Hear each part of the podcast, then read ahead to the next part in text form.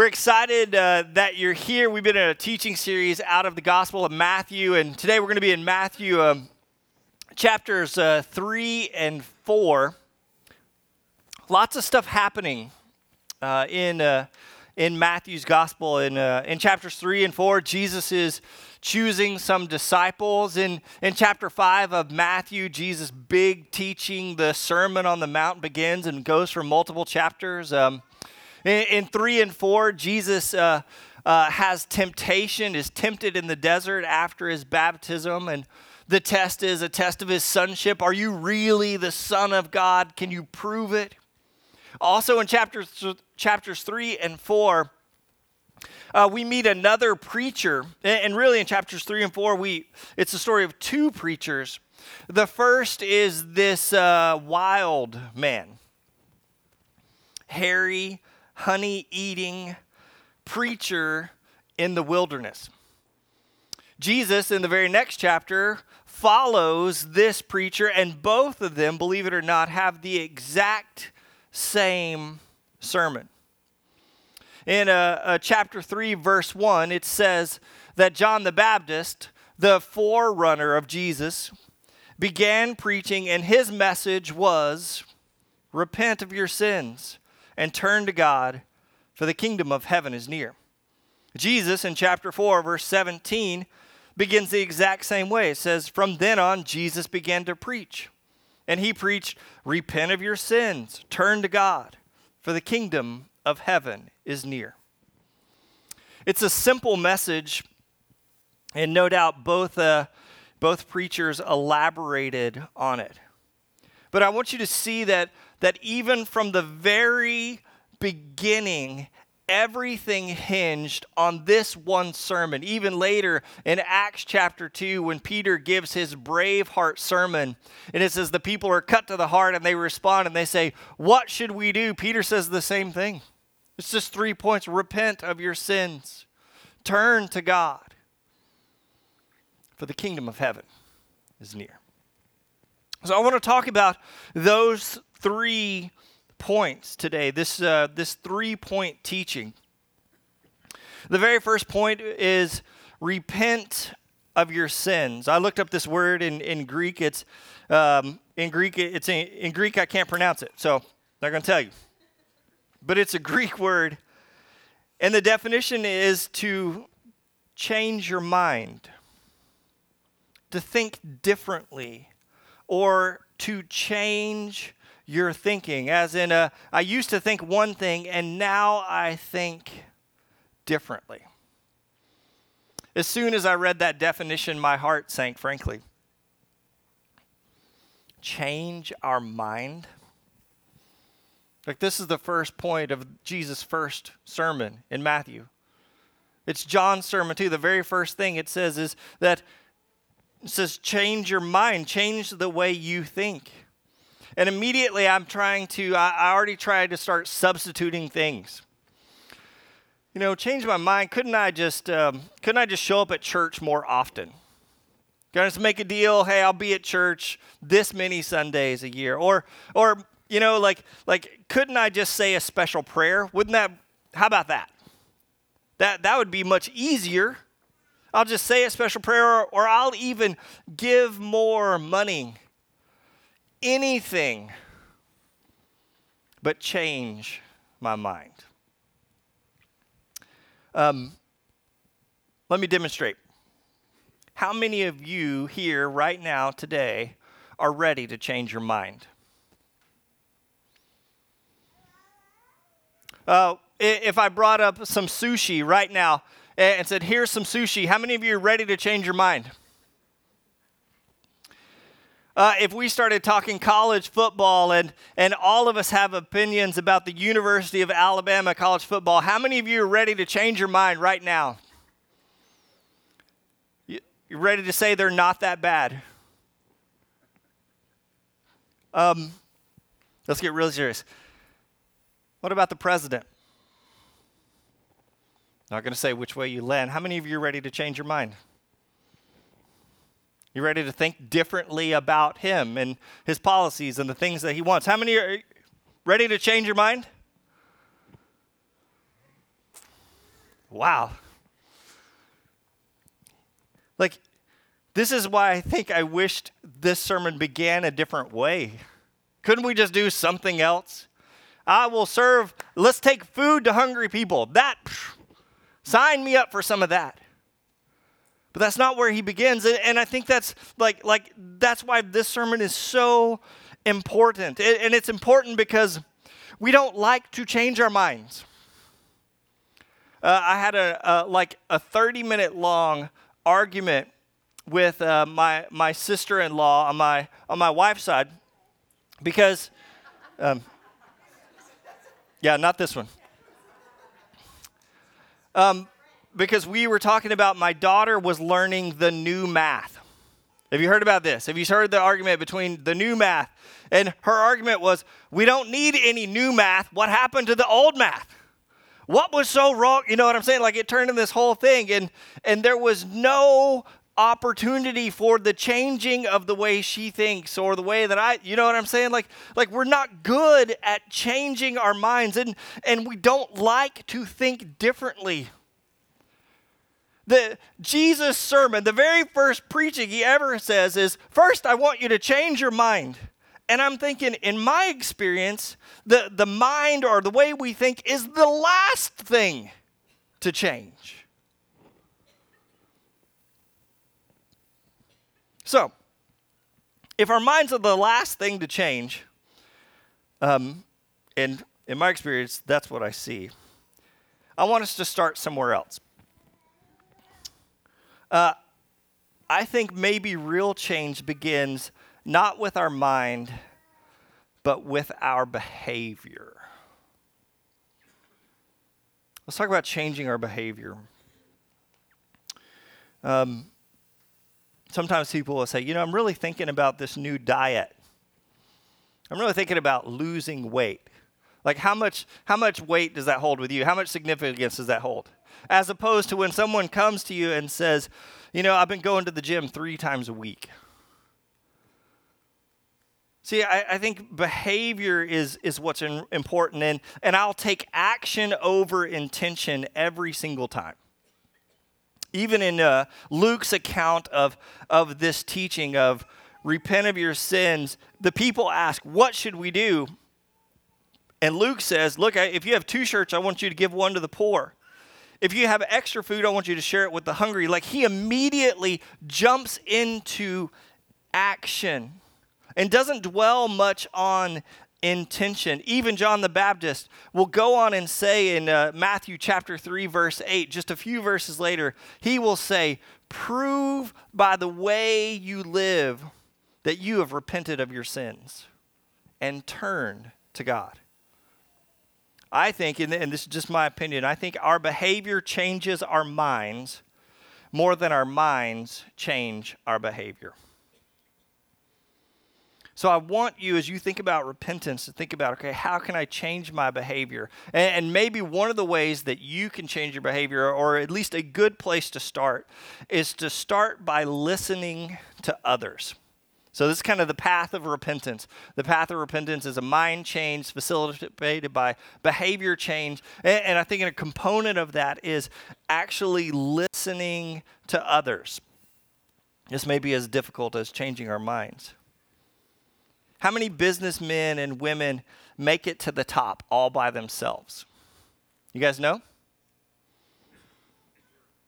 Yeah, I mean, I think the most successful people you know, if you look closely, are surrounded by people who have been contributing to their life. They've been contributing to their success, to the change. And one of the things, if we are going to repent of our sins, one of the things I think we as a church need to recognize, and even as a world, as a community of Christians need to recognize, is that we can't do it alone.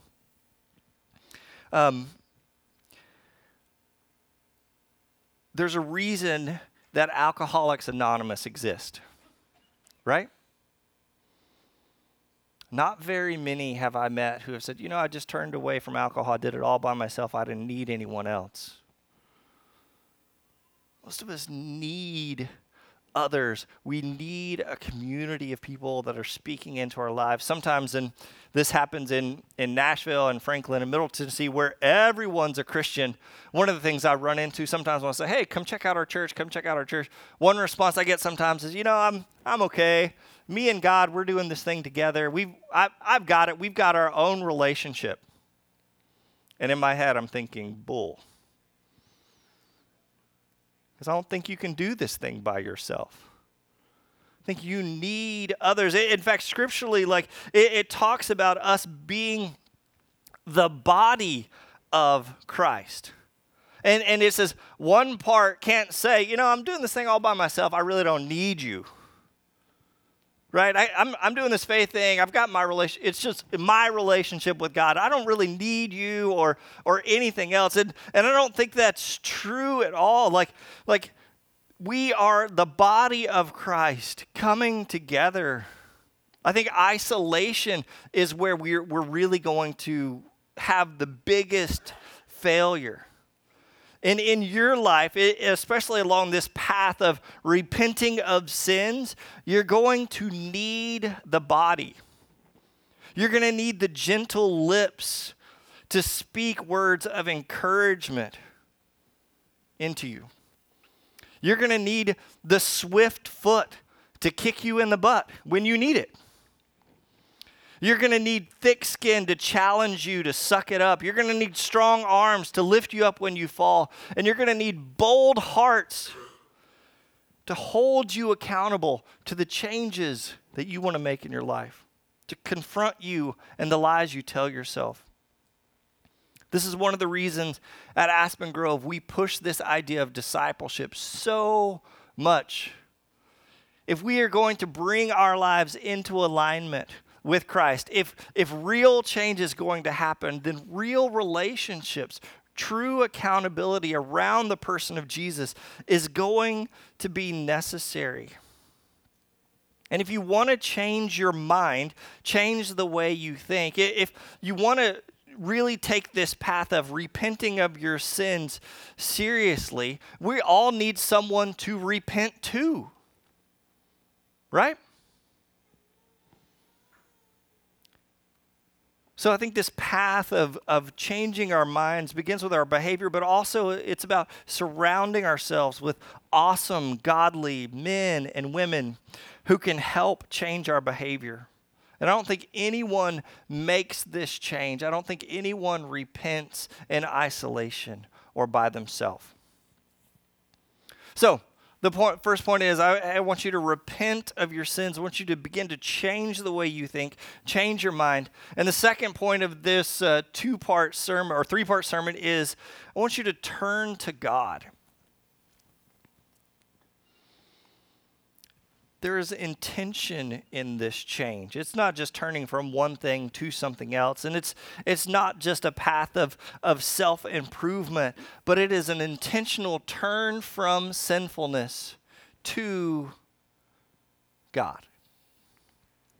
So it made me think of an example, and so I need some help. Katie Browning, hey, welcome home from college. Do you mind coming up here and help me? Awesome. Can you guys encourage her while she comes up here?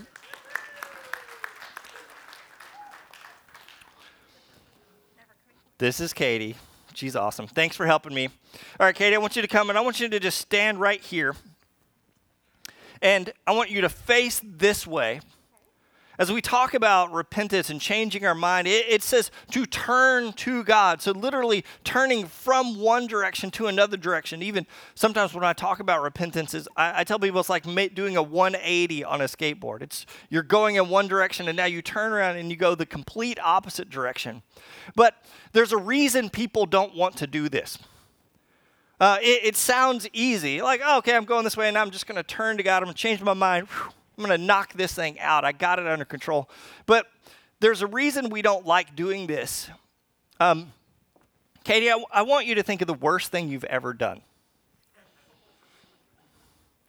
I know we're in church, but I don't care. Worst thing you have ever done. Think about that. And while you're thinking about that, John, can you come up here? Katie's mom.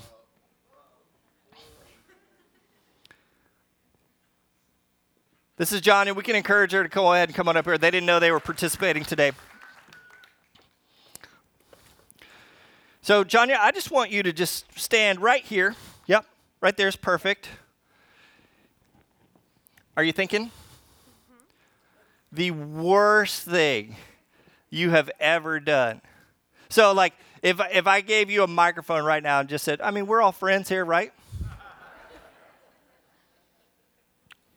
Like, you'd just be okay to share that, right? Wouldn't feel weird. Would the fact that your mom is standing right behind you? I think I felt a little weird about it. Okay, yeah. So, this is the part we don't like. You guys just hold that pose for a second. This is the part we don't like, right? Because we are so pre-programmed that if I confess, if I tell you what wrong I have done, maybe it'd be different if David stood up here instead of John, yeah, but like to imagine standing up here and having the worst thing you've ever done and then sharing that, confessing that, revealing that, and then turning around, and what do you think the response would be? Anger? Punishment? Hurt? Yeah, I mean, there's a part of this, like, what would we deserve, right? If we confess the worst thing we've ever done there, we don't deserve mercy. Like, I mean, we would hope for it, but we know that this confession, this turn is tough and difficult and brings difficult stuff out of us. And if we offer this stuff up, what if we let somebody down? What if we cause them hurt? And what if it means a punishment? It made me think of the prophet Jeremiah. Jeremiah is not my favorite, and I have sworn on this stage that I will never preach the book of Jeremiah. No offense to the person in this church named Jeremiah. Jeremiah is the weeping prophet, very unique in the Old Testament. He shares more of his person, more of himself than any of the other prophets. He's very reluctant. He doesn't even want to be chosen for this job. God's given him this job. He doesn't want to be chosen. And his job is to take this message to Israel. And at this point in time, Israel and Judah are at their absolute worst. What's the worst thing you could ever imagine? That's what Israel and Judah have done at this time. It says that even God says to Israel and Judah in Jeremiah that you've committed adultery against me. You've been worshiping idols and you've refused to listen to my voice. It gets so bad that the temple is destroyed. Jerusalem is destroyed. God's people are sent into exile. At one point in time in the story of Jeremiah, the people of God fall so far away that they have completely lost the Torah. They've lost the law. Imagine if just somehow we lost every Bible. Like it wasn't even around and no one remembered it or knew what it said or had anything to do. Like this is the worst case scenario. And God sends Jeremiah. He says, I want you to go and talk to these people. I want you to get these people who are in this position. They've turned away from me in every way imaginable. I want you to go and I want you to give these people a message. And you know what he says? Look what it says in chapter 3. In verse 19, it says, this is God's message being delivered through Jeremiah. He says, I thought to myself, I would love to treat you as my own children.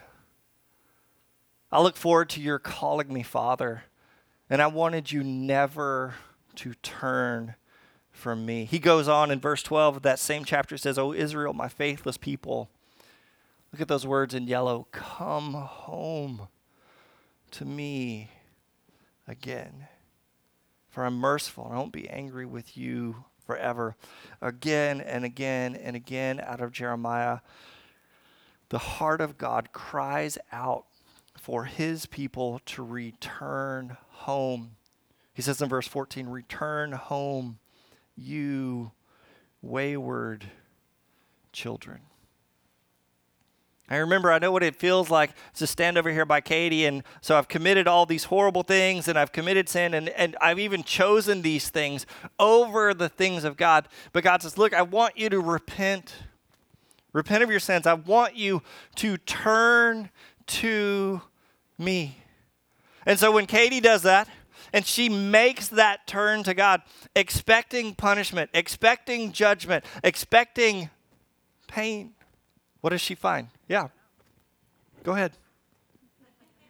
Just hold that pose. Hold that pose.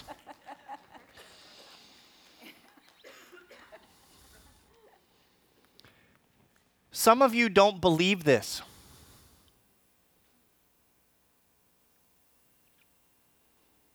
You still think, how could God love me? How could he ask for me back? How could he still, after everything I've done, how could he still want me? Remember the 3 points of the sermon? Repent of your sins, turn to God. And John and Jesus both say, for the kingdom of heaven is near. Now, the kingdom of heaven isn't castles and drawbridges. What if the kingdom of heaven, go ahead. What if the kingdom of heaven looks like this? I think in a kingdom, a king gets what the king wants, right? A kingdom is where the king's will is done. That's even Jesus' prayer and this whole big thing. And if the king is our Father, doesn't he want what all parents want? You know what my parents want? My parents want all the kids and grandkids home for Christmas. They do. And it doesn't matter what they've done or what they haven't done. Doesn't matter if they've caused hurt or there's been contention. The family together. Restored relationships. That's the kingdom Jesus prays for. Your kingdom come soon. Every homecoming, and maybe you guys have seen the videos. Have you seen all the videos of the returning military soldiers showing up at schools and recitals and rehearsals, showing up, and the kids are surprised, and they break down in emotion and run into their mother and parents' arms? Every picture of homecoming is a picture of the kingdom of heaven. Are you with me? All right, let's give Katie and John a hand. They can go sit down.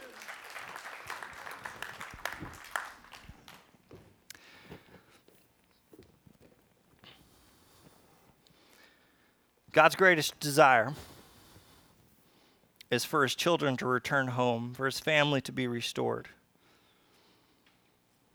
It's why he sent his son and why Jesus prays, your kingdom come soon. Are you beginning to see why this simple 3-part sermon is so important? Why Matthew begins his gospel with these words. It begins John's ministry and Jesus' ministry as well. So we're going to do something a little bit different. In light of all of this, hopefully maybe your heart's beating a little bit more.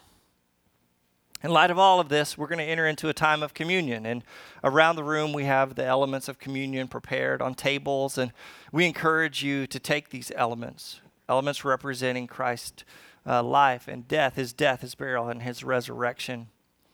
All of the promises of God are in these elements, and we want you to engage them and take them and enjoy them. Commune together as you share them. But also in this space, we wanted to create, and I feel like this teaching, maybe more than some others, necessitates a time of response. And so I'm going to invite our elders who are going to be around this room we're going to just kind of sort of, I know it's uncomfortable, but we're just going to kind of sort of be up here across the front. Some of our elders and myself, and we're just going to be here to receive you.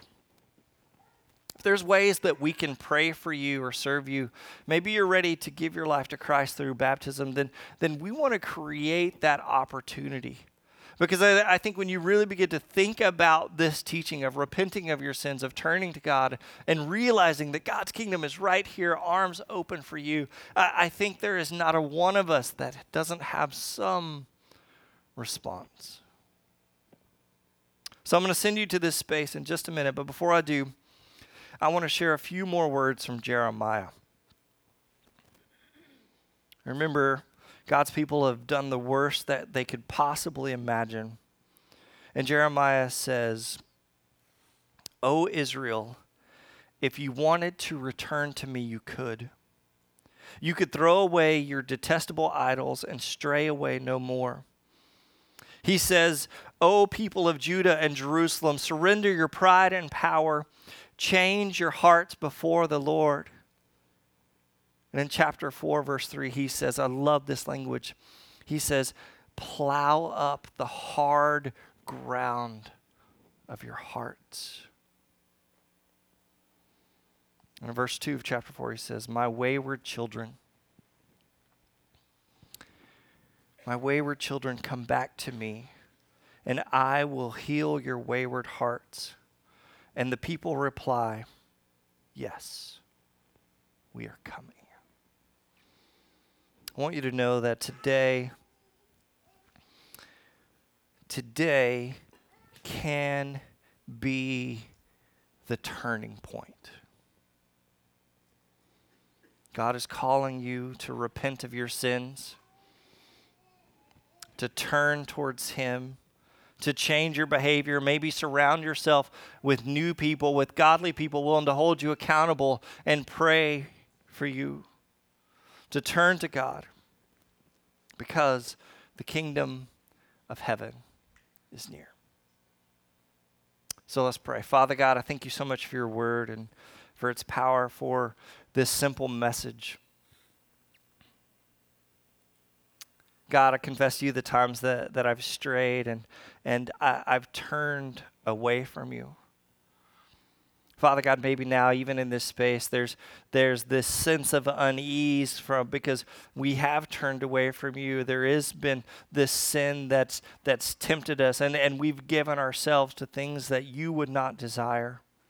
Maybe, Father God, even in this space, there's this sense of unworthiness. Like, God, how could you ever take me back, accept me back, knowing what I have done? But Father God, I hope and I pray now that overriding all of those negative voices in our life is the voice of your Spirit calling us and inviting us to return to you. Father God, I pray that we would recognize that this is our chance, this is our moment, and maybe there is some hard ground in us, God, that needs to be plowed up. And so, Father God, I trust the work of your Spirit to do that, convict us and move in us. Father God, don't let a single one of us walk out of this place holding on to sin or to baggage. Father God, you are calling us home. Let us respond by saying, as your people have through generation to generation, yes, we are coming. So Father God, be with us and bless us as we enter into this time of communion and enter into this time of response. We love you. In your Son Jesus' name, everyone together says,